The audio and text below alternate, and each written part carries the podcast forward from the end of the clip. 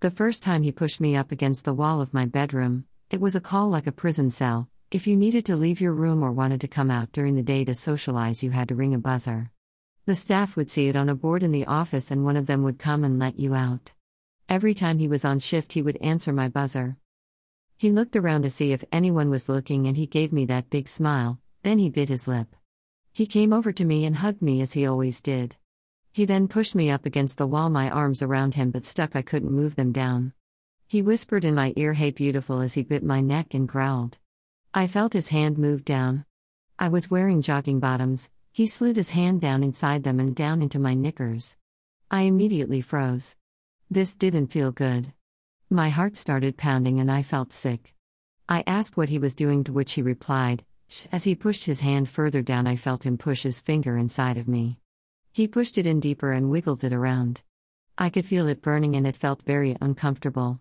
After a few seconds, he took it out, looked at me, and smiled.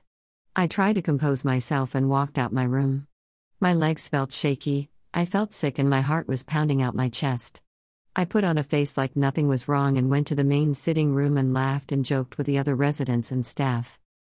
This would continue every weekend. It would happen in my bedroom, the education corridor, outside my bedroom, in the gym hall. Anywhere he could get me by myself.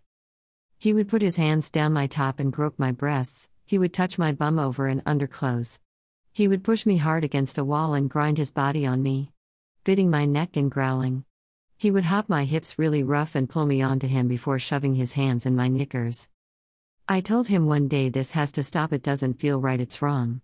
He cried and told me he loved me and that I was so special to him. The abuse did not stop even then.